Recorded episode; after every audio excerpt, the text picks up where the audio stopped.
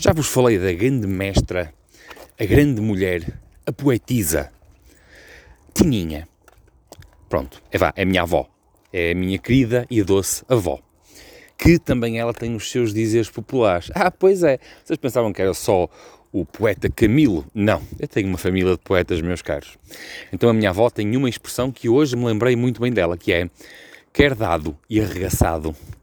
Ora bem, eu acho que isto de alguma forma se refere ao falo. É, e quando digo falo, não falo ato de falar, falo ao falo, órgão sexual masculino. O pênis, o mangalho, o pirilau, a gaita, não é? Uh, digo eu, uh, que, que, acho que quer haver, tem alguma coisa a ver com uma coisa sexual que é herdado e arregaçado. Ou eu, pelo menos, sempre pensei que tivesse. Se calhar estou enganado. Se algum desse lado tiver uma expressão diferente para dar a esta expressão, ou um significado diferente para dar esta expressão, por favor avisem-me, porque eu não quero viver enganado a minha vida toda. Bom, e a que é que se refere, referia esta minha aproximação do que é e arregaçado. É que ainda há dias um amigo meu me dizia que eu facilitava demasiado às pessoas e uh, essa boa vontade com que eu faço as coisas, e até me refiro ao meu trabalho, levava a que algumas dessas pessoas depois abusassem desta minha boa vontade. E, sem mais nem menos, eu hoje senti-me perfeitamente abusado numa dessas situações. Abusado como?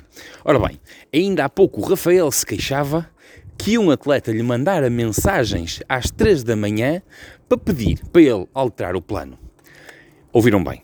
3 da manhã. Mandaram mensagens às 3 da manhã a dizer altera-me o plano para amanhã de manhã.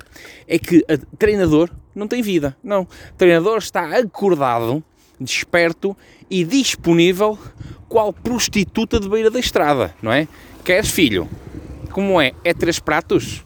Vamos lá, são 5 euros. Suponho que não seja este o preço, não faço ideia, não faço a mínima das ideias, mas deve ser o discurso, algo assim do género, não é? E então há pessoas que acham que vida de treinador é semelhante a esta profissão milenar, não é? E portanto, eu próprio, que vou facilitando as coisas sem cobrar dinheiro, não é? Ou seja, imagina, faço o meu trabalhinho e depois digo, pá, quando precisares de alguma coisa, vem.